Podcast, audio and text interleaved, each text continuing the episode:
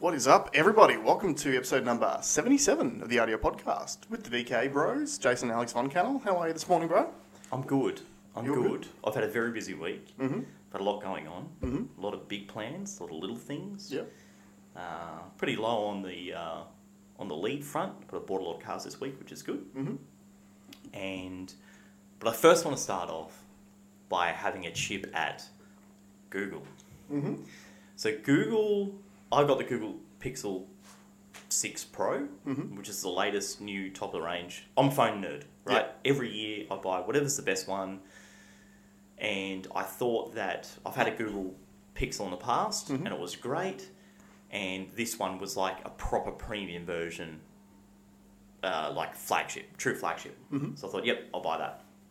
And there's some stuff that it does, which is amazing, right? Like it's got on-device dictation, so instead of like when you use your voice control with Siri, for example, Mm-hmm. it actually sends that to a the cloud first and processes it in the cloud and then sends it back to your phone. Whereas this does it on device, Mhm. so it's very fast. It's very good, and and a lot of it means you can just talk to it and you can even, you don't even have to push the send button. Just say send on the text and it'll send it. Mhm.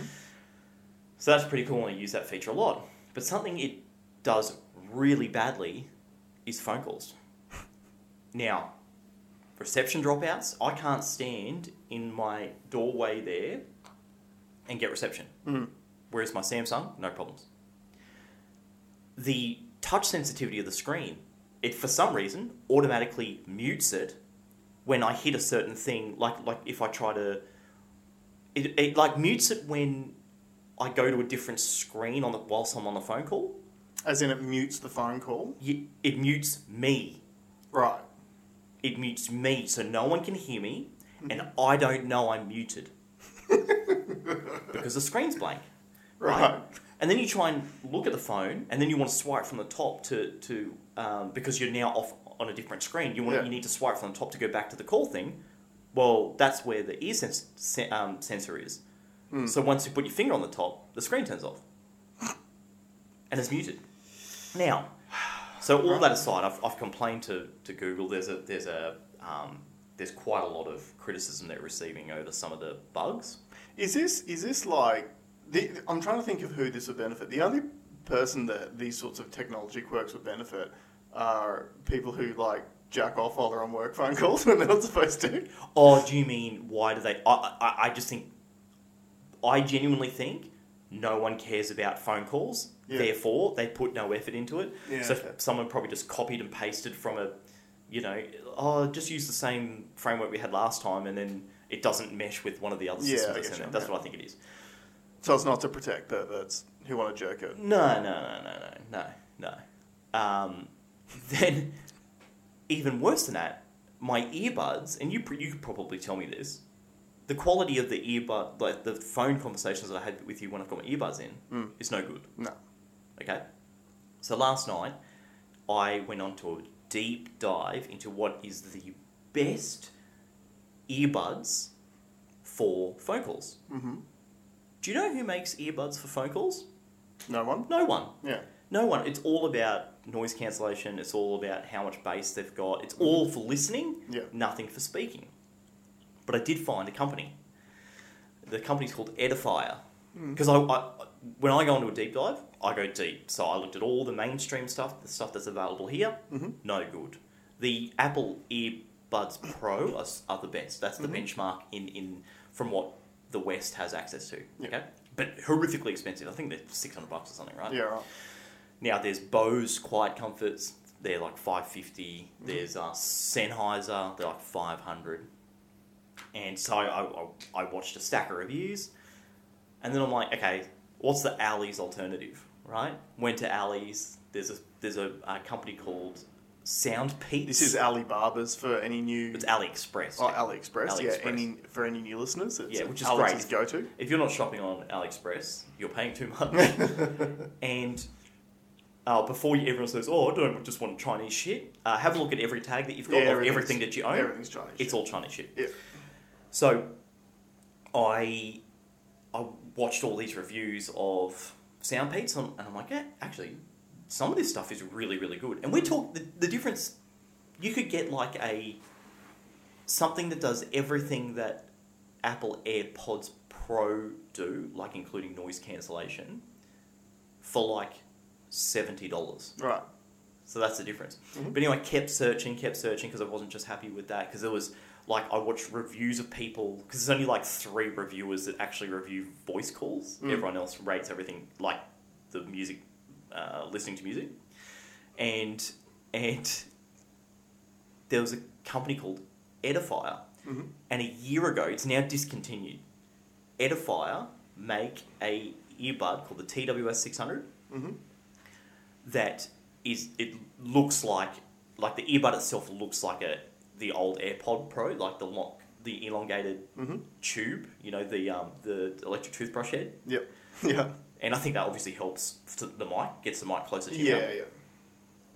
So they they had one of those, and it's amazing.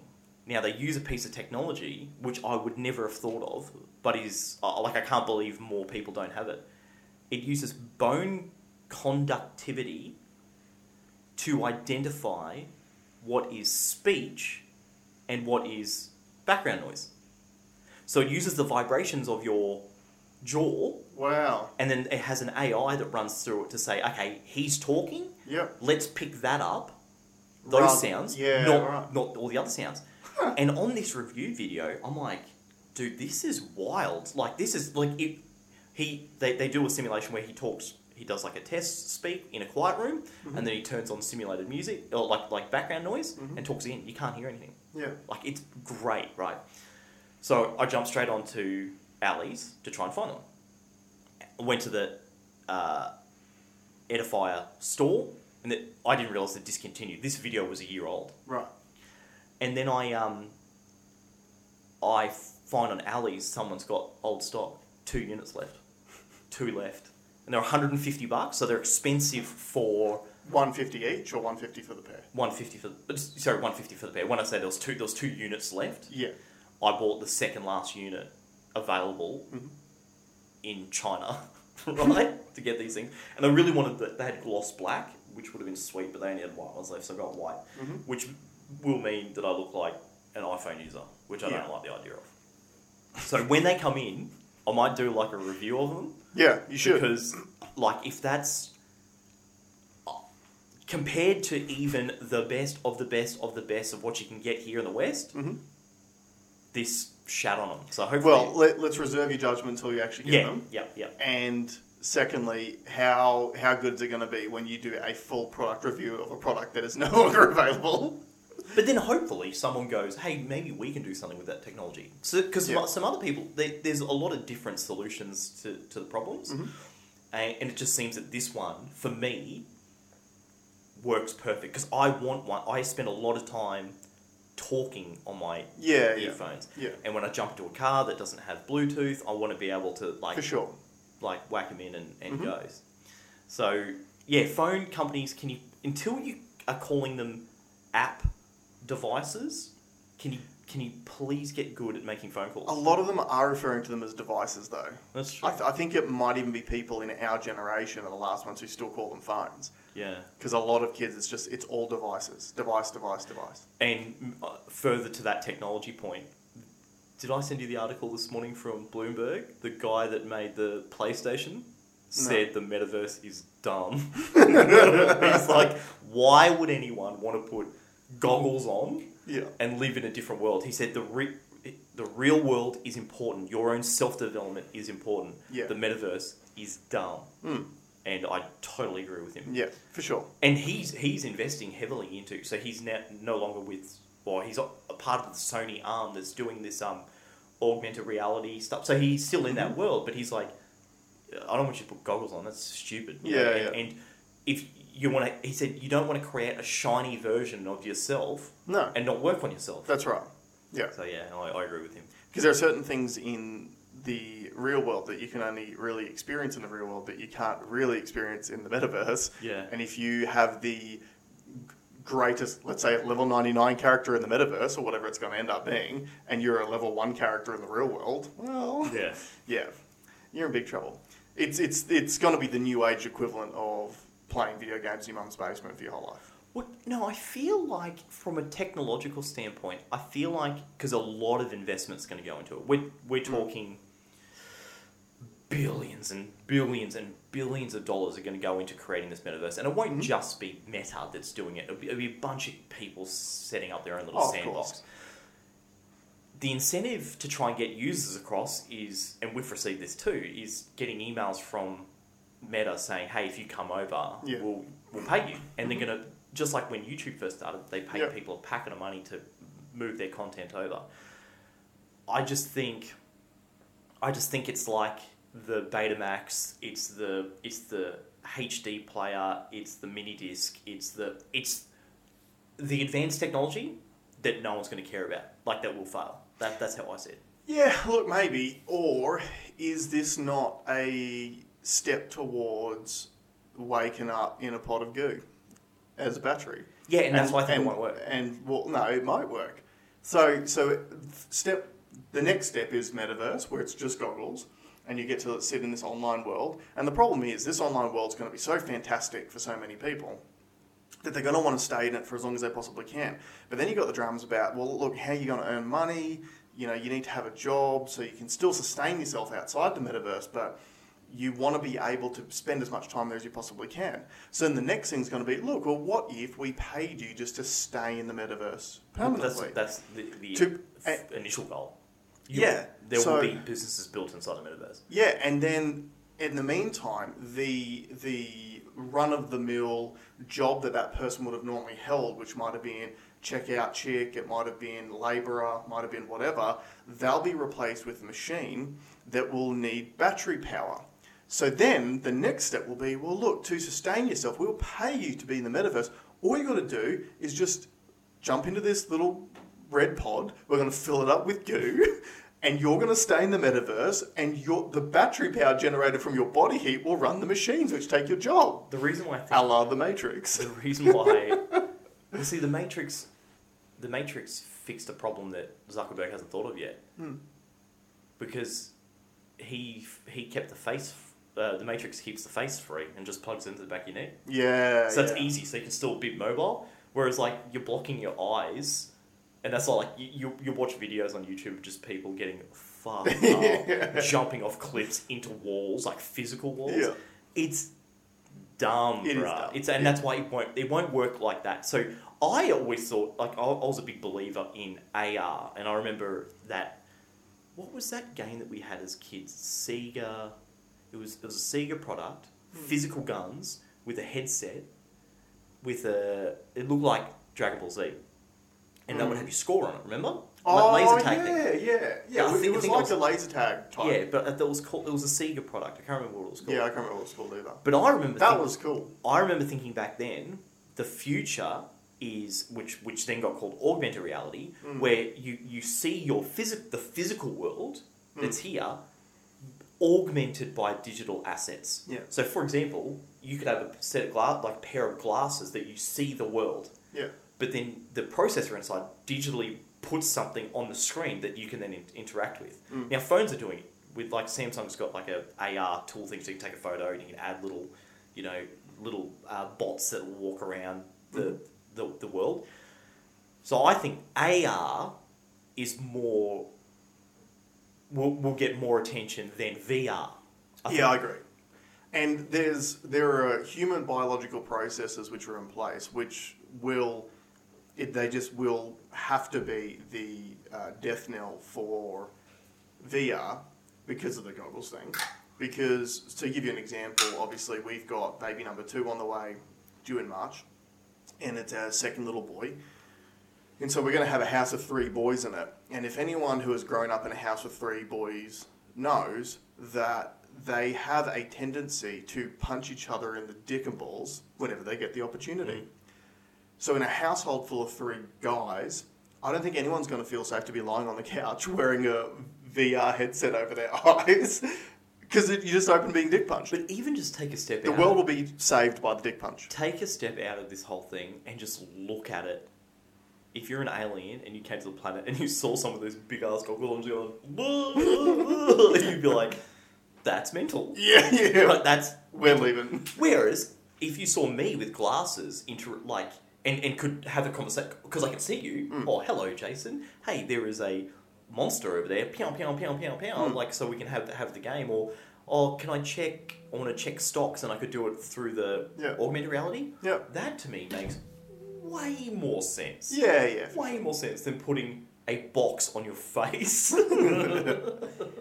Now let's let's move on. There's a whole range of subjects I want to speak about today because I sort of woke up on the wrong side of bed this morning and I got many things that have just been irking me that I want to bitch about. But first thing I want to say is on so this will drop on Monday. On Wednesday is my son's second birthday. Mm. So all of you watching on YouTube, please put happy birthday Nate in the comments so I can show him how popular he is online. So that's that's number one. The second thing I want to talk about is I think it's so relevant to the conversations we've been having for the last 18 months in regards to COVID and the social conditioning and the power of the people, which was the ban on IVF in Victoria Mm. story that happened this week. yeah. Now, obviously, most of you probably would have heard about it, but if you hadn't, uh, there's a really funny element to this for me. But essentially, the uh, Victorian government held a press conference where they declared a code brown. Yeah. Why Change the name, guys. change Like, the name? red, red's bad, right? Yeah. If you said code red, everyone would go, "That's a bad thing." But when you say code brown, it literally sounds like you shit your pants. Yeah. Which, they have. which is exactly what's happened. Yeah. So it is accurate. Keep the name. Yeah.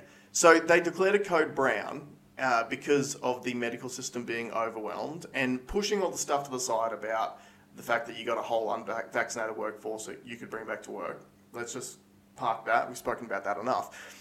But one of the things that got a lot of press was that they put a three month halt on IVF services. Now, this created a huge backlash, and rightfully so, Mm. because anyone who has been through IVF knows IVF is not a choice. No one, no one who has the ability to have children without IVF goes, you know what? I'm just going to do the IVF thing anyway. Yeah. It's not a choice, and for a lot of people, having children is is all they wanted to do in life. Yeah. It's a big fucking deal. And generally, most people that turn to IVF, and this is a generalization, but most people that turn to IVF do turn to it as a bit of a last resort. Mm-hmm. So there might be, say, women of advanced age, Mm-hmm. where you're starting, like, obviously, the older women get when you're in your mid 30s and then late 30s, the older you get, the, ch- the chances of having a successful conception lower Mm-hmm. year after year. And the Victorian government, just because of sheer lack of planning, which is all it looks like, just decided to rob these women of a three month window. Well, and it was, uh, from my understanding of how IVF works too, it's very time sensitive. Yeah, it is. So if you've got like you, ha- you you've got appointments or whatever, if you miss that opportunity, Mm-hmm. Like some some people could be on their last Mm-hmm. opportunity ever, Yep. and that could be gone. So we've, we've got a friend who um, had a successful IVF experience, but was told even going into it that she had like a 5% chance of conception. Mm-hmm. So her baby's just like miracle baby. An Yeah. amazing story. So happy for her. And the Victorian government literally was looking at robbing women of the, having that opportunity. Yeah. And not just women, obviously, there's partners involved who want to have the children too.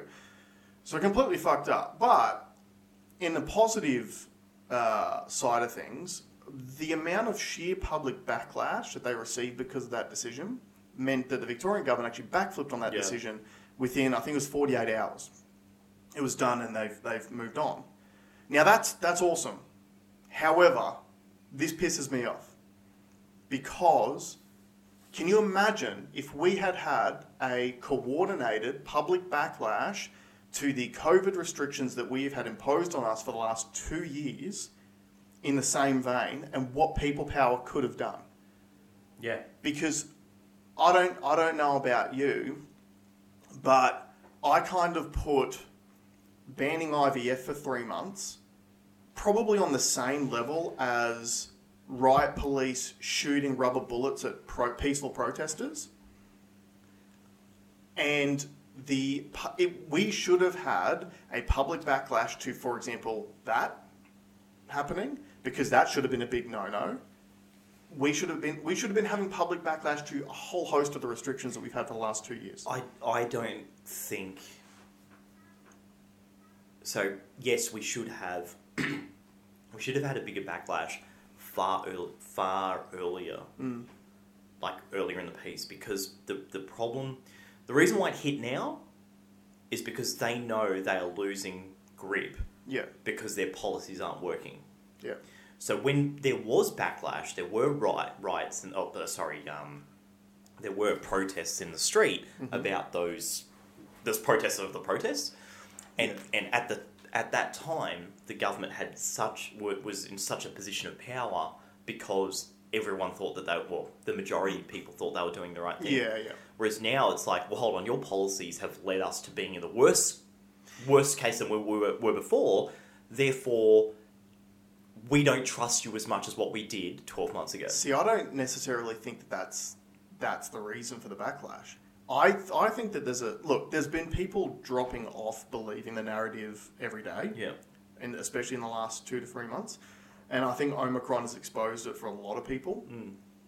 But I think You mean that the virus has done more to help us than what any policy has? it's yeah. Uh, we were having this conversation yesterday. Literally, the only step forward that we've taken as far as the COVID response goes is the virus mutated itself to be less deadly. Yeah. Um, but I don't. I don't think it's that people have gone. Okay, we've already lost trust in the public structures, and therefore this decision makes no sense. So now we're going to have a backlash. I think that uh, you need to fight irrationality with, and this is not a not a dig, but like they've used irrational but emotional selling tools on us for the last two years. And we've tried to fight that with logic the whole way through, and it doesn't work. So you kind of need to fight fire with fire, and you need to pull the rationality out of it and use an emotional uh, tactic to sell your point. And for many, many women, but also many, many people in general, the ability to have the opportunity to have children is a very highly emotionally charged subject. And I feel like that's why you got the emotionally charged backlash, which then got a result. Mm, yeah, I don't. I, look, it might play a part of it, but I genuinely think people are starting to think about getting vote, voted back in. You know, that where Yeah. elections are getting closer, and the wheels have fallen off the policy. So I've noticed, like, look at look at Queensland's policy. They change every two days. Yeah. And I reckon all they do is make a policy, see what it does on Twitter, and then change it to to suit, Yeah, I, I agree with you. And it's like, which they didn't do before. They No. didn't care. no, you're right. And so I'm just, just checking the numbers now. So we've clocked over 2 million COVID cases total uh, for the pandemic so far 2,069,000.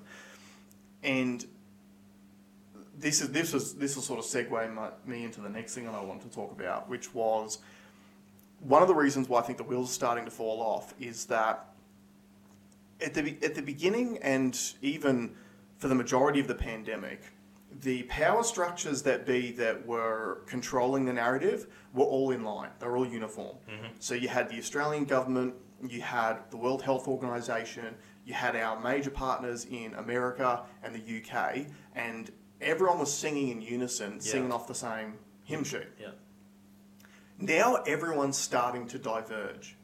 And this is where I think a lot of the narrative's starting to break down because, for example, there are that many things that have happened in the last two weeks which has caused divergence. Number one, the World Health Organization says on their website there is no safety or, or efficacy data to justify vaccinating children, and that children generally have a mild illness anyway. So the World Health Organization says on their own website that they advise against vaccinating children under 12. The Australian government, in the meantime, is like, no, vaccinate everyone. Vaccinate, vaccinate, vaccinate. Mm. So there's a divergence there. There was a divergence prior to that, though, from the WHO, which is about lockdowns. They That said is true. don't lockdown. Yep, that's another good point. So another another divergence, and then there was a divergence as well where uh, all the rich countries started talking booster shots, and the World Health Organization was like, uh, "You don't need booster shots. There's no justification because there's no data they do anything. We need to focus on getting these vaccinations out to the poorer nations, like was originally agreed upon." So there's all these divergence. When 12 months ago, the Australian government side of the World Health Organization. It's lockstep, yeah. Yeah, at, at every, every step of the way to give their plans legitimacy. Yeah. And now we've just ignored everything that they've said. Meanwhile, you've had a massive development in the UK this week, which is its own story in itself, which is that Boris Johnson announced that the UK is removing all COVID restrictions. No vaccine passports, no mask mandates, like none of it. No lockdowns, everything done, dusted, gone, finito. Now, there's a political reason why Bojo's doing this because Bojo just got caught out for the second time having a party during lockdowns. Yeah. So loves whilst the party. yeah, loves to party, loves a drink, does Bojo. Uh, so he obviously this this would appear to be a, an last ditch attempt to save his own skin, and but for whatever reason it's it's it's been announced. It's been announced. So you've now got the UK diverging away from the Australian uh, plan Yeah, again. because two days after ScoMo gets on and like basically is doubling down on vaccines. And That's if- right. We will see the third dose mandated Mm-hmm. in I reckon a week or two. Yeah, well, the, everyone's already making noises about it. So again, this week, what, what's Australia done? We have had New South Wales and Victorian state premiers now starting to. Uh, I've seen a lot of press conferences where they both talk about being in lockstep with each other, mm. which is should be it should concern people mm. because that's a Labor and a Liberal state government who've literally been at odds the entire pandemic, mm. and now all of a sudden they're starting to speak in unison. Why is that? Okay, maybe it's because they realise that after spending the last 18 months trying to tear each other down, when they're all really trying to accomplish the same goal, well, the message was starting to get a bit murky. Yeah. So now you've got Dom Perrottet and Dan Andrews going, okay, like they've made announcements this week. They are they're both going to end up mandating the third dose. Yeah. In, and they've already done it in certain sectors, and just like every other time, they've done the certain sectors first, and then they roll it out to everyone else. It's funny because I had that conversation with someone when we first heard about the booster shots, and I said, "You know they're going to mandate the booster shot, right?" And he's Yeah. like, "No, no, no, no. It's only for the uh, elderly and Immunocompromised. immunocompromised." Yeah. And I said, "Remember when you've heard that before?" And he goes, "Oh yeah, good point." Mm-hmm. So, not only have they are they talking about those mandates, but they've also reduced the wait time to have your booster shot from four months down to three months, as was predicted on the audio podcast about a month ago. Yeah. So while the UK is moving away from any restrictions at all, and you got to remember too, the UK is in the middle of winter Yeah. right? So they're in flu season, the time when res- respiratory viruses spread the most. They're right in the middle of it, and they're like, "No, we're going to move away. We're going to go back to Plan A uh, and get off all the So Plan B our government's trying to stretch this across to the winter to then be able to justify it even more. Well- because I still think that the number is six. I think it's six shots. Once they sell six shots each per, per person, then then they'll back off. Well, it's clearly six because if, if the majority of people in the country have already had two, Mm. we're now trying to push everyone to get their booster, which is their third, and we've reduced the wait time to three months, which means you can fit in the next three this year before the trial ends in 2023. yeah. So it's as was predicted on the audio podcast. Yeah. But I feel like a lot of this also comes down to the fact that ScoMo, they call him Scotty from marketing for a reason. He's licked his finger, put in the in the sky, and he's trying to see which way the wind's blowing. And I think that he still believes that there is a majority of Australians which support vaccination and the mandates, mm. which I, I tend to agree. Yeah. I think the majority is still there. I don't think the majority is the 90% that it looks like when you go off the vaccination numbers. And that they keep quoting as That's supporters. right. Yeah. They say 90% of people support it. Yeah. It's not true. It's not true at all. But if you if you would assume is it fifty percent plus one vote, probably Yeah. at this point in time, Yep. that will fall off in the coming months. You would assume as things get more and more nonsensical. Mm. But I again, this is all politically motivated. So I think he's still going. Well, we need to keep pushing on with this vaccination shit because fifty percent plus one voters still believe in it, and I've got an election coming up in May. Yeah. and it looks like that May's going to be the date, like May 14 or something. I think Yeah, has okay. been, been thrown up as an election date.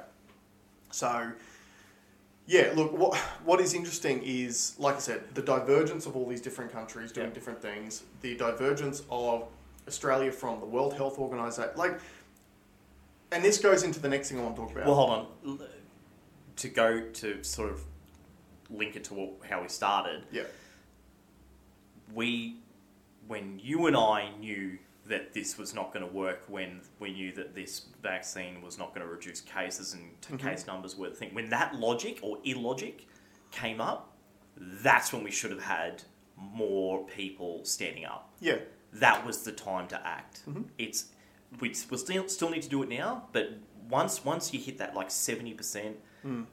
and then we started kicking up a storm, uh, that it's too late. Yeah. So we need to be able to sniff this bullshit out quicker. Yeah. And the, the booster shot argument. So, any one of you out there who has maybe you've been vaccinated and you're thinking about getting the booster, and your friends are all pressure, pressuring you, or your family's pressuring you to get the booster. The reason why it doesn't make sense is well, look, there's a few. Number one, the CEO of Pfizer said that it does nothing to, to guy that makes it. yeah, to protect you from Omicron. Which, again, say what you will about the commercial interests of Pfizer because they're looking at creating an Omicron specific vaccine booster to come out in March.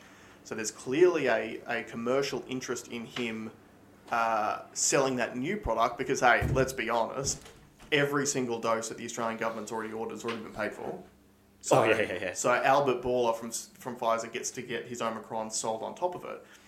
But even just think about this every single year we have a new flu vaccine because the flu is a respiratory virus which mutates every year and the vaccine is based off the three dominant flu strains that are going around the world that particular year in the hope that when the flu hits Australia, one of these three strains will be the one that is, is dominant and therefore it'll give you a level of protection from that strain. The booster shots are the same formulation as the original vaccine created off the alpha variant in 2020. Yeah. So would you go into your doctor before flu season in 2022 and say, "Hey, you got any of those 2020 flu shots? Can you give me one of those?" Your doctor would be like, "That's fucking retarded because there's a new strain out this year, so you need the new flu shot."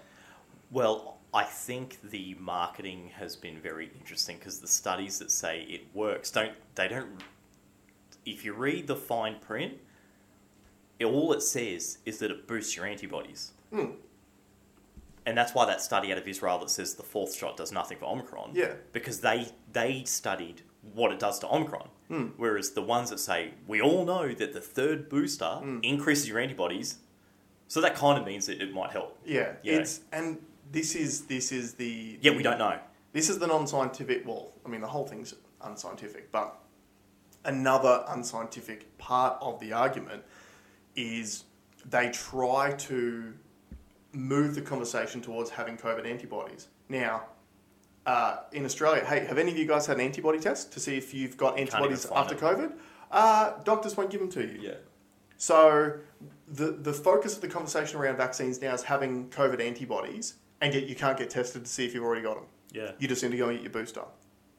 They obviously, with the sheer amount of cases that have been experienced in the last month. So he, here's here's some quick numbers off the top of my head. At the end of 2021, uh, Australia's case numbers were at roughly somewhere between 225,000 and 250,000 total for the pandemic at that point in mm-hmm. time.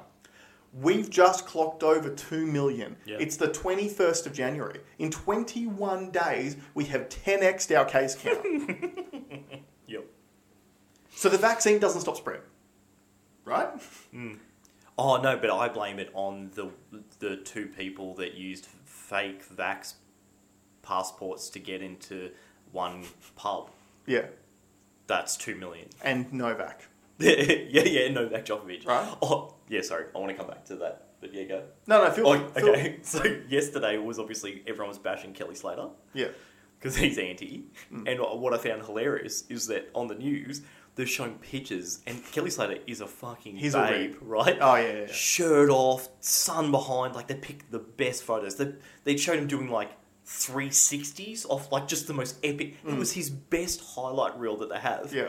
And then cross over to the fat epidemiologist to go, he shouldn't be here. He's a threat to our. And you're just like, what is this? Yeah. What are we doing? And the thing is, any bloke who criticises Kelly Slater, you just need to know your wife would fuck him in a heartbeat. In a heartbeat. Yeah.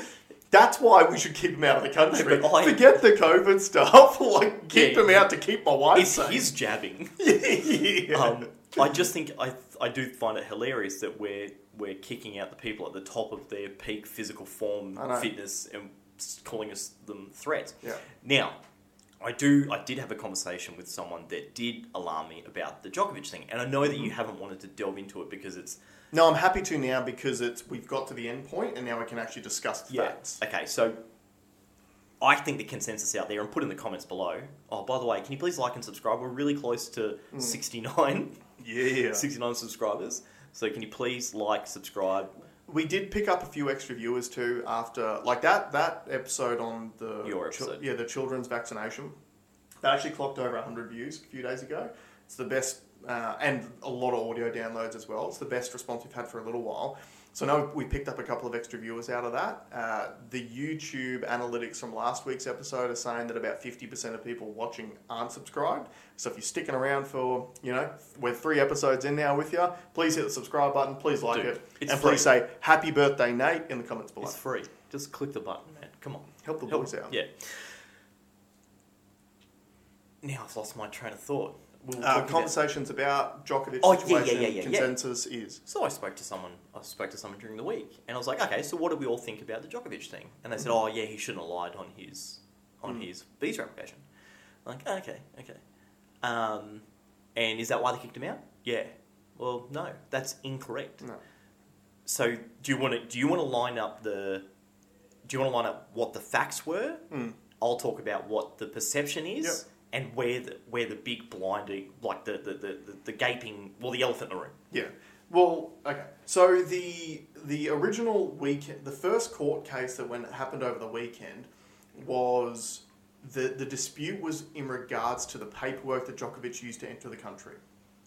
And what came out of that court case was that everything that Djokovic had done was correct based on the instructions that were given to him by not only Tennis Australia, but also by the Victorian government to actually get into the country. So that's why the first court case went in the favour of Novak. Yep. Tick. Tick. The second court case had nothing to do with any of the paperwork. Absolute zero. The immigration minister, Alex Hawke, has the powers to make a captain's call on literally kicking any non citizen out of the country if they choose to, for whatever reason that is. So he chose to exercise those powers to kick Novak out of the country. Novak's team took him to court to ju- to basically fight and be able, try to be able to stay To see whether that was legal. That's right. Yeah. And essentially, the the judges came to the conclusion that the minister does in fact have those powers and is therefore able to exercise those powers. It had nothing to do with Okay. any any wrongdoing by Novak at Yep. all. So key, the- key point on this too, though, that you, that everyone needs to understand. By exercising those powers, Novak is banned from the country for three years. yeah. So it, it's not like the first court case. It literally just would have been a deportation, and then he could have applied for an exemption to come back again under the right grounds, if that was the way that it went down. To after exercising those powers, he's not allowed back in the country for three years. So those are the facts. The perception on the street is that he lied, he fought the court case and he lost, right? When you tell people the facts, this guy said, "Oh, like I don't like the idea of him of Novak having anti-vax sentiment being in the country, so I get it." Mm. So I said, "So are you okay with a minister overruling a, a, a judge Mm-hmm. in a in a courtroom for thought crimes Yeah, because that's what it- this that's is. where we're at. It- it- they do not like the way he thinks. Yeah. Kick him out. Yes. That's authoritarian government stuff. That's China stuff. One hundred percent. That's North Korea stuff. Like we we. That's the big story for me. Yeah. Forget. which is ignored because the media by design is lying and still trying to put the idea out there that it was a paperwork issue or it was because he lied on his application because he had actually gone to Spain or something Yeah. beforehand which that was brought up in that first weekend's court case Yeah. and it was seen as an administrative oversight from Djokovic's manager who filled out that form Novak himself didn't lie was cleared of all that Yep. stuff but the media is deliberately muddying the waters because of the government's lapdogs and making the general consensus that Novak lied, that's why he's not allowed in the country. Mm. When all it's about is exactly what you said. Novak thinks in a way that the government is not happy with. He has a high profile, and the government doesn't want people looking at Novak going, I agree with him, so we need to get rid of him. Otherwise, we're going to have this, this massive wave of anti vax backlash. Yeah. And even in that first weekend's court case, that was covered because the government tried to bring that forward as a as a uh, an argument uh, to eject him. And the judge was like, "Can you please cite examples of when Novak's Yeah. been put up as a figurehead at anti-vaccination rallies or whatever?" The only time that he's ever been involved in any sort of anti-vax rally is when the anti-vaxxers went in to support him after they tried to deport him the first time. Yeah. That's the only time. He has always been very clear on the fact that vaccination is a personal choice. He wants to have the choice of whether he vaccinates or not, and he doesn't agree with mandates. Mm. He's never actually come out and confirmed whether or not he's had Yeah. it. Which I love. Never. You know he's suing the government now for Yeah, and this was this. Was, assuming that he was going to win it. well, he he probably was. Yeah. Uh, I don't know any other player that's playing in the Australian Well, look. Rafael Nadal's playing. Okay, I thought he was injured. He's just come back from injury and he's playing pretty well. Yeah. There- There's a there's a second story to this too, and this is a potentially legacy destroying decision that the Australian government has made.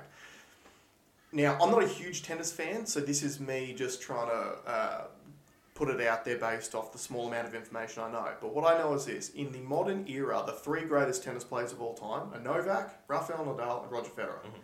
And I believe they are all currently tied on the total number of Grand Slams they have. It's either 20 or 21. Right. So any tennis, any non-tennis fan, a Grand Slam is one of four marquee tournaments that they hold every single year, and they're the most prestigious tournaments that you can win. So these these guys are all tied on the same amount of Grand Slams. Novak's best Grand Slam is the Australian Yeah. Open on the hard courts. He wins that one more often than any other Grand Slam. It's like 20 or uh, No, no, it was, it was yeah, so, some horrific figure. It, it, yeah, so out of his 20, I think something like eight or nine of them would be from the Australian Yeah. Open. So it's his happiest hunting ground. Now he's 34 years old as well. Most professional athletes don't stay at the same level. Mm. He's at an advanced age as far as as far as being a, a professional athlete goes. So the Australian government has robbed him of the chance to put his name up there as the greatest of all time. Mm. Because he doesn't get the opportunity to win this tournament. yeah. So let's say the, the, the next big name player is Rafa. Yep. So if Rafa goes on to win this tournament, he to becomes number one of all time with a massive asterisk next to it because, like, hey, Novak wasn't playing and Federer's injured. So you won that and you got yourself up to that level without actually playing the best guys. And there's a lot of people who are big Rafa fans too, so they're quite happy with that, and that's perfectly fine. It's what sport's all about. The next major tournament is the French Open, Roland Garros, which is also now talking about not allowing Novak to play because the French have really strict vaccine related policies as well. Which is funny because I got a very low vax rate, but anyway, Yeah.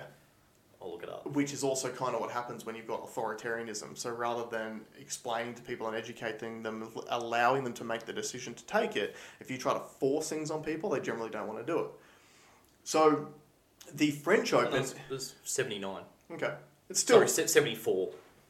Is that double dose? Double dose, 74.5. Right. Uh, 9. So they're much, than I thought. so there are seventy four percent anti vaxxers because they haven't had the boosters yet. 40% have boosters. Right. So the thing is that Roland Garros, which is the French tournament, that's Nadal's best tournament. He is a clay court specialist, or was when he was Yep. early on in his career, and he cleans that tournament up every single time. So then you're basically giving him the opportunity to go two up. Yeah. So when it comes down to tennis history, an administrative and bureaucratic bullshit decision might rob Novak the chance to go down as the greatest of all time. Well, I wonder. I, I think a more pressing issue. So that, that we shouldn't really care about that, right? Because that, that he should care about it. That that would kick. It's a big kick in the guts to him. But I'm more concerned that what's the point of having the Australian Open? Like, I want to know what ticket sales are like. I mm. want to know how many people wanted their money back after Yeah. after they bought tickets and he couldn't play because he mm. was the marquee player. Yep. And then I was going to ask, what's the vaccine mandate? Are they triple dosing in the UK? I don't think. Is it mandated? Out, out, outside of healthcare, I don't think it's mandated anyway. Okay, so that's the next big one Formula One. Right. So Formula One is due in April this year. The, it's, uh, we lost our spot. We usually have it. Yeah, we usually have that. Um, they usually have that one in March. It's usually the first race of the season. But because we've given up on it two years in a row, it's been taken by another track, another country. Now, my question is apparently, the government has said there is no, uh, there is no way around the laws that come in. So, so no one can come in on an exemption. You've got to be you've got to be fully vaccinated. But my question for Jason, who's now not here, who I really need to answer this question, is if most of the teams are UK and like Italian based, it's the the majority of the teams. I don't think any of them are going to be triple vaxxed, and therefore by then, if Dan Dan Andrews is already pushing it now, surely by April there's going to be a three dose mandate, and therefore Formula One won't be won't be allowed here, or none of the teams are going to be here because it's not just the drivers. Unlike tennis, your tennis team is very small. A tennis team is a player, a coach, you know, manager or something like that. But a Formula One team, there's probably 70, 80 people per team, per driver that come across, plus mega amounts of media, um, like global media. So there's probably 10,000 people that are coming just as part of that. Um, so my question is, if most UK, most teams are UK, Mm-hmm. and if they're not mandated for triple dosed, yet Dan Andrews is talking about mandating triple dose, Mhm. are they going to be allowed here in April? Now, No. I read an article saying that they've already been given assurances. Sorry, they've been given assurance that it is going to be going ahead as long as everyone complies by the rules. Hmm. But the rule's going to be triple dose. Mhm. And they, there's no point for them to be triple dosed if, if the UK is not mandating it. The, yeah, this is a this is a big, this should be a big story, because not only has Melbourne gone from being one of the probably top five most livable cities in the world to down there in the, the bottom, Yeah. but Melbourne has long been held up as the sporting capital of Australia. Mm. And in Australian culture, if you don't like sports, you don't care, and I get that. But Australian is uh, Australian culture is very sport heavy. Yeah. we love sports. All societies are sport heavy. It's it's the Julius Caesar thing. Give them games, uh, and like that's why he built all the Colosseums. That's what we were saying before. There you go. Yeah. Okay. So, so Melbourne was the sporting capital of Australia, and obviously the Australian Open is one of these Grand Slam events. With with the Australian Open, now for a start, running it last year, I do credit with the Delta wave starting in Australia, Mhm. because if you actually go back and look at the numbers, all of the cases started to drop off a cliff after October 2020 and then we held the Australian Open, and then the next wave came through. Because obviously, you've got a massive event where you brought in a whole bunch of internationals. Mm. So it was pretty dumb to actually run it in the first place, but we did it, and you need to understand this is based off economic grounds. It has nothing. Running the Australian Open does nothing for anyone's health. Yeah. So we've had all of these restrictions put in place on us as citizens for two years based on he- public health Mm. measures. There is no public health measure that is improved by running an international sporting event. Yeah. Okay, so you need to remember that.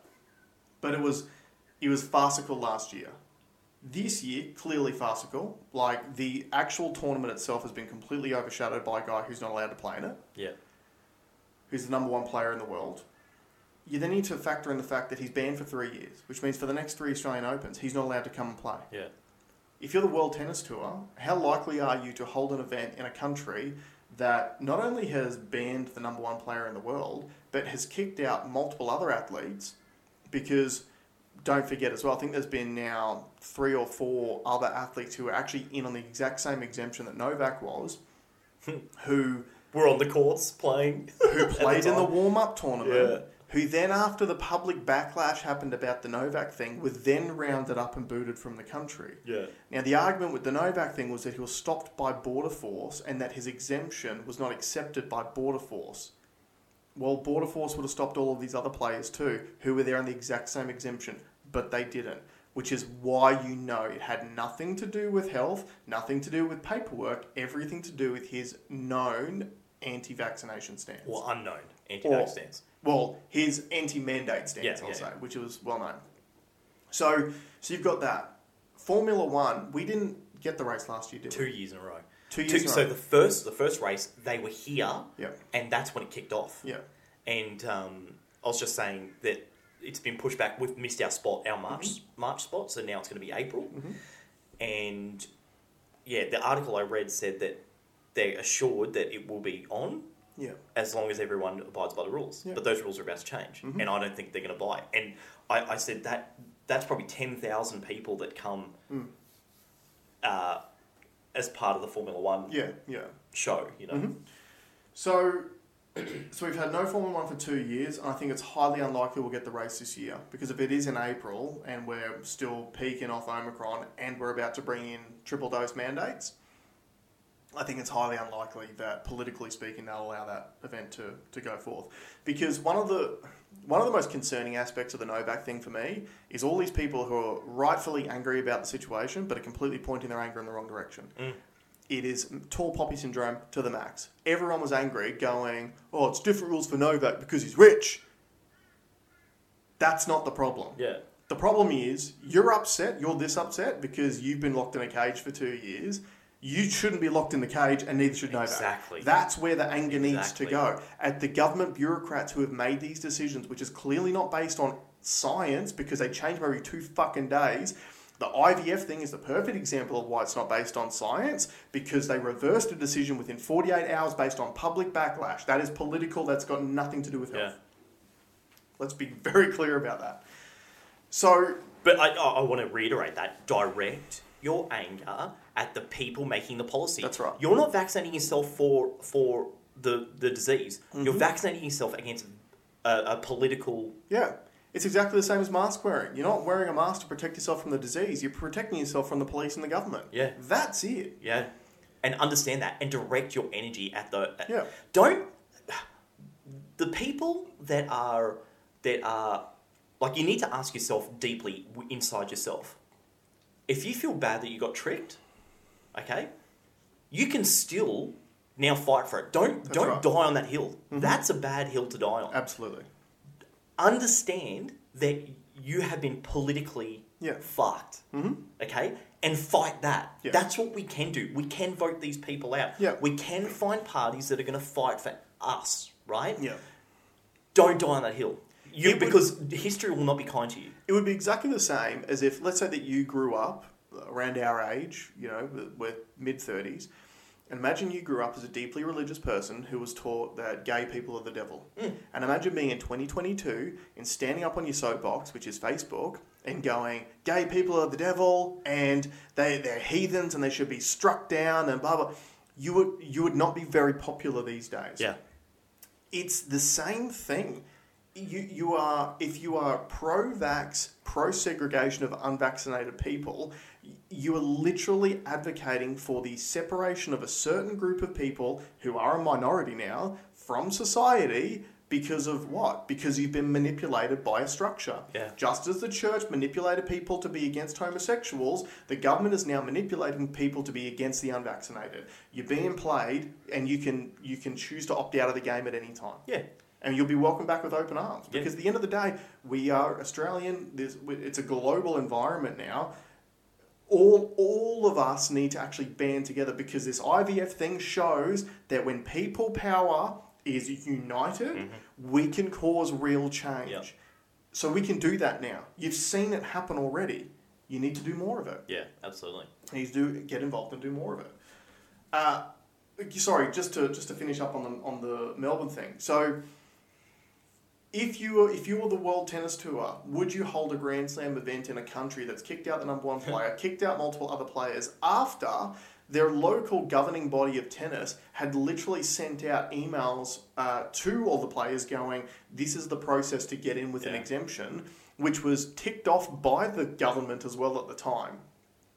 Would you take that chance for a third year in a row? Probably not.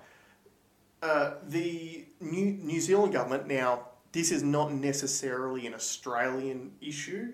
It's a, Anzac issue because New Zealand's just as fucked as we are when it comes to their government. So they've just cancelled the New Zealand cricket team's tour of Australia. That's another sporting event we just lost because of all of this mm. bullshit that's going on at the moment. And at the end of the day, we we're a big sporting culture. We want sport to thrive in this country. But if anything drops off the planet in the sporting landscape for two, three, four years at a time, you you lose a whole generation of kids that then want to go in Yeah. and do that sport. The Australian Rugby Union is the perfect example of it. Australian Rugby Union could not sustain their domestic competition. Therefore, children lost interest because there was nothing. Uh, there was no Australian competition shown on aspire TV. Nothing to aspire to, and now the Wallabies suck. Yeah. It's just what happens. It's funny you say that because I watched a video of an interview with the chief doctor in Israel, hmm and one of the biggest regrets that he has over their, their whole rollout was what they did with schools. Yep. He's like, we should never have shut down a school ever. We, sh- we, we they should have been kids should have been at school, hmm and there's ramifications that we won't see for years and years 100%, and years. yeah. And and um, he goes, that is one thing that I'm just like that that I feel I've mismanaged. There is there is data out there showing that kids who are not only born but raised during the pandemic have had serious damage done to their IQ levels. Mm. They're showing on average lower IQs than kids who are born without it. Yeah. And, I'll, and that's been something I've been acutely aware of because I'm about to have my second child of the pandemic. And kids need to see faces. Kids don't Yeah. understand language straight away. They need to see faces. So Mhm. they need to see because they, they can figure out your body language, but also when you speak to a child, they're watching your li- lips, the Mm. way it moves. They're watching your tongue. They're watching everything. They're figuring out those things from you. So if you cover your face in a mask for the first two years of their lives, that that early cognitive development where kids are just a sponge and they soak in every piece of information from the world, you've lost that. Yeah. You never get that time back or that development back. And you're right, we're not going to see the results of this for a long, long time. Dude, I see people. Brisbane's, I think, full on.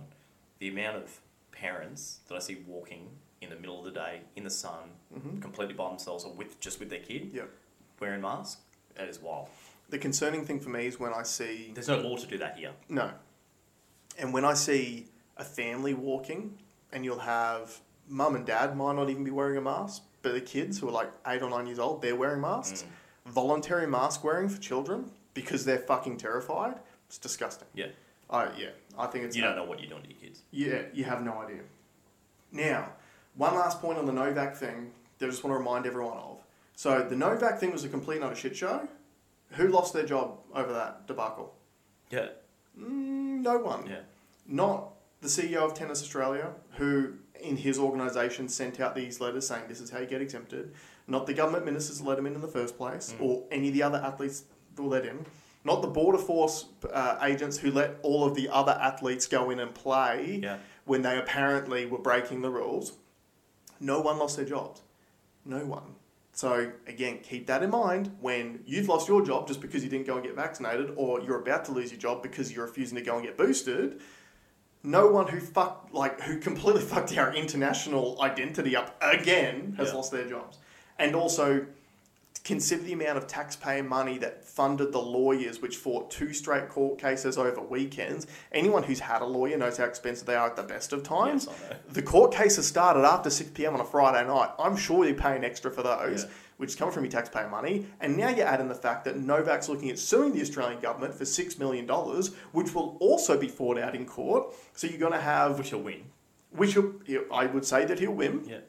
Which you will have the government not only having to pay the 6 million, but they're also going to have to pay for their legal fees and they're going to have to pay for Novak's legal fees too when they lose. Yeah, because they had to they had to pay for Novak's first That's right. legal fees. Yeah. Yeah. Now, And I'll give you a tip: Novak ain't using no cheap lawyer. no. Well, he had three as well too. yeah. So I had I've had two. That was very expensive. uh, yeah. I had another point here, which I thought was something really, really interesting. This will switch gears a little bit, but it's still in the same vein. I was sitting on the couch last night watching. I love watching Channel Nine News because I get all my best propaganda from Channel Nine. because I get mine from Channel Seven. yeah, so Channel Nine is outside of the Murdoch empire because they're owned by Fairfax, Mhm. but they're all still the Channel 9's uh, major shareholder is Vanguard. So they're all still part of the same Yeah, ecosystem. and they're still getting the same tax um, breaks. Correct. But I, but I saw a news story that I it just it hit me as very very interesting, which was around. At a, it, they interviewed an Australian guy who was suffering from long COVID. oh yeah, the one, the one, the one guy. Yeah, and did you guys remember long COVID? Like obviously, a few people still talk about long COVID, and really long COVID was just used as a justification to stop people from being scared about long vaccine adverse Yeah, effects. I've got long COVID. Apparently, my squat isn't that deep anymore. There you go. Very, very real uh, issues with long COVID. But this whole news story was about how new scientists are now researching the benefits of medical cannabis or Mhm. marijuana to treat long COVID symptoms. And they interviewed this Australian guy who had been suffering the debilitating effects of long COVID and how he was involved in this trial and everything was like he feels so much better and blah, blah, blah, blah, blah, blah. And it really got me thinking because, number one, uh, the cannabis market in Australia, we, we made the prediction last year. If you legalise cannabis, you, you solve our taxation issues pretty much overnight. So we, we thought that it might go in that direction. And you can get medicinal marijuana in Australia, but it's only for a very select Yeah, amount of, and not in every state. not in every state Yeah. as well. It's not uniform. And so it got me thinking, why would Channel 9, who is propaganda central, be running a story on the medicinal benefits of marijuana and linking it to today's buzzword, which is COVID? Mm. Could it have anything to do with the fact that Pfizer in December paid $6.7 billion to acquire a company called Arena Pharmaceuticals, who just so happens to be a biotech company which is creating cannabis based therapeutics? Oh my god. It, Oh it'd, my it'd God. have to just be a coincidence, right? You're advertising a product which is banned in most states in Australia on the mainstream news at 5.30 night, primetime news viewing. You're doing an advertisement for a banned product Or from your overlords. from your overlords at Pfizer who just so happened to have purchased a biotech company that specializes in that product. It's funny because that's everywhere. That that those articles Yeah. are every every. It's it's like they've punched it out. It's Their- worldwide, yeah. Pfizer's marketing team is amazing. Mhm. Yeah, that is uh But it's amazing the amount of marketing that you can pay for when you've created a product and had a cap, uh, captive market that you've making what tens and tens of billions of dollars in one year. yeah Now, keep an eye on that one, kids. yeah yeah yeah. Speaking of other major acquisitions, which is relevant to something we have spoken on the podcast about before, did you see that Microsoft is acquiring Activision Blizzard Yeah, yeah. for a $69 billion cash settlement? Cash. Bill Gates is pulling his wallet out and pulling out 60, $68.7 Uh. I don't know how much of Microsoft he has now. I don't. Okay. Yeah, I, th- I think he's sold most. It's probably worth checking. I don't Yeah, think let's he's as involved as Microsoft. I'm pretty sure he's he's uh, Just gets all sold that most of his money stake in it. But I, I, I do want to say that just uh, Activision owns or Blizzard owns Call of Duty. Call of Duty Warzone, the free to play, is worth 1.2 million, uh, 1.2 billion in revenue every year, and it's free. Get out of town. So it, Here's- it well, is a stonker. Here's a staggering, well, it's not even a statistic, but in the press conferences generally tell you obviously where the money's at. And they were talking about how people are so, uh, they love Blizzard Activision games. Mm. And it had like Call of Duty, World of Warcraft, Candy Crush. Candy Crush was the third game Yeah. listed, and it was third of three listed, which means Candy Crush is where they make Candy Crush makes a billion dollars a year in Yeah. revenue. A billion. A billion. Candy Crush. mental. Yeah. Uh, let's have a look here. So, who owns Microsoft? Major individual shareholders comprise co-founder Bill Gates, who so he stepped down from the company's board in Yeah. 2020. As of 2019, Gates still owned a stake of 103 million dollars in stocks, which accounted for 1.34 Yeah, percent of it's the company. much, much. So it's much fuck less. all. Yeah, yeah, yeah. Yeah, because he's dude. He's he's on COVAX, bro. Co- COVAX is making um um you know I'm making these um He's Kermit Um, the Frog, eh? vaccinations and um um they don't do anything and I make five times my no twenty times my um um investment and Jeffrey Epstein is my friend. Yeah, but he's dead now. So. yeah. Yeah, so look, that was, that was very interesting. So, That was a big. That was a big it deal. was big, I mean, look, Now Microsoft will fuck it because, uh, like, I'm a, I'm a gaming nerd, right? Yeah. You're, you're still playing games from 2001. I'm playing the latest ones. because that was the golden age. Yeah, that's a Blizzard product too. Absolutely. Yeah, that was when they were cool. Blizzard has gone through, uh, oh sorry, Activision has gone through a lot of bad stuff, a lot of sexual harassment claims. It was Blizzard, mis- actually. It was both. Yeah, uh, a lot of um, mismanagement, a lot Mm. of r- like really bad court cases, Yeah. bad workplace culture. Mhm. But Microsoft, I believe, is just trying to build. They're trying to vertically integrate Yeah. Xbox. So you know, like if if in five years' time or in two years' time, the next version of Call of Duty is is an Xbox exclusive. Yeah. Then- You'll know why. Yeah. And that's, yeah, that's was my first thought. It will, they're now bringing in the some of the most popular gaming products in the world, which will exclusively be available on Microsoft based products. yeah. Both PC and Xbox. But have you ever tried to reset your Microsoft password? yeah. It is near on impossible. Yeah. I don't know what system they are using, but it doesn't work. Mm. It doesn't work. Yeah, yeah, but I just saw that in the news. I thought that was really, really interesting because obviously we detailed all the Blizzard Activision issues, and I'm pretty sure the guy who is running it at the moment, he'll be doing it as a caretaker thing, and I think they're going to punt him. Oh, you have to. Shortly the afterwards? guys are dud. Yeah, yeah, The guys are dud. yeah. So Do you know what's interesting? So that channel, and can we give a shout out to? uh, Can you pull up that that uh, or I can, I can that Mm. um, YouTube channel that has war stories about of video games? yeah, And I was so. What was interesting is that that Diablo one that I sent you. Mm. I could I got hints of some of that workplace culture stuff from that video. That obviously has grown it like that seed was planted and it's got well, he didn't have any hints in there about the sexual harassment stuff, but he had hints in there about the. Uh, looseness. I think It- it's the looseness of it. I think he also made a lot of mentions about how at the time it was refreshing because at Blizzard they were still gamers at heart, and every other developer at the time had brought in businessmen to, to run it. Ars Technica, A R S Technica. Shout out to that channel. I'm loving the content. Yeah. Um, I'll, I'll give them another like. I've subscribed to them, just Mhm. like you should subscribe to us. But Yeah. yeah, if, if you're a gaming nerd and uh, want some nostalgia hits and, and have some great interviews with the people that like the key figures that made Mm. it, get on it.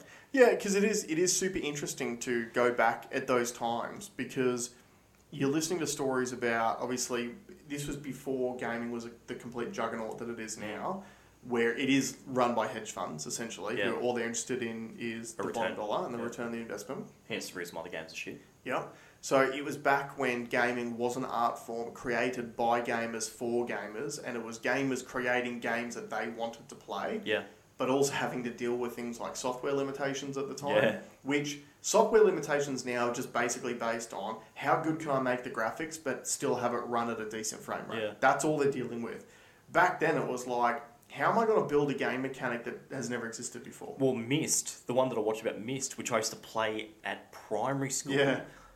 They they talked about where they placed the music compared to the levels on the CD ROM, like That's actually right. where it physically was on the CD. Yeah, because they were having difficulties with being able to fit the whole game on one CD ROM. Yeah, they couldn't render like they drew all the graphics in in a, in a, in a CAD, but they couldn't push render Mhm. and still operate Yeah. computers. So he had he had bought five computers, Mhm.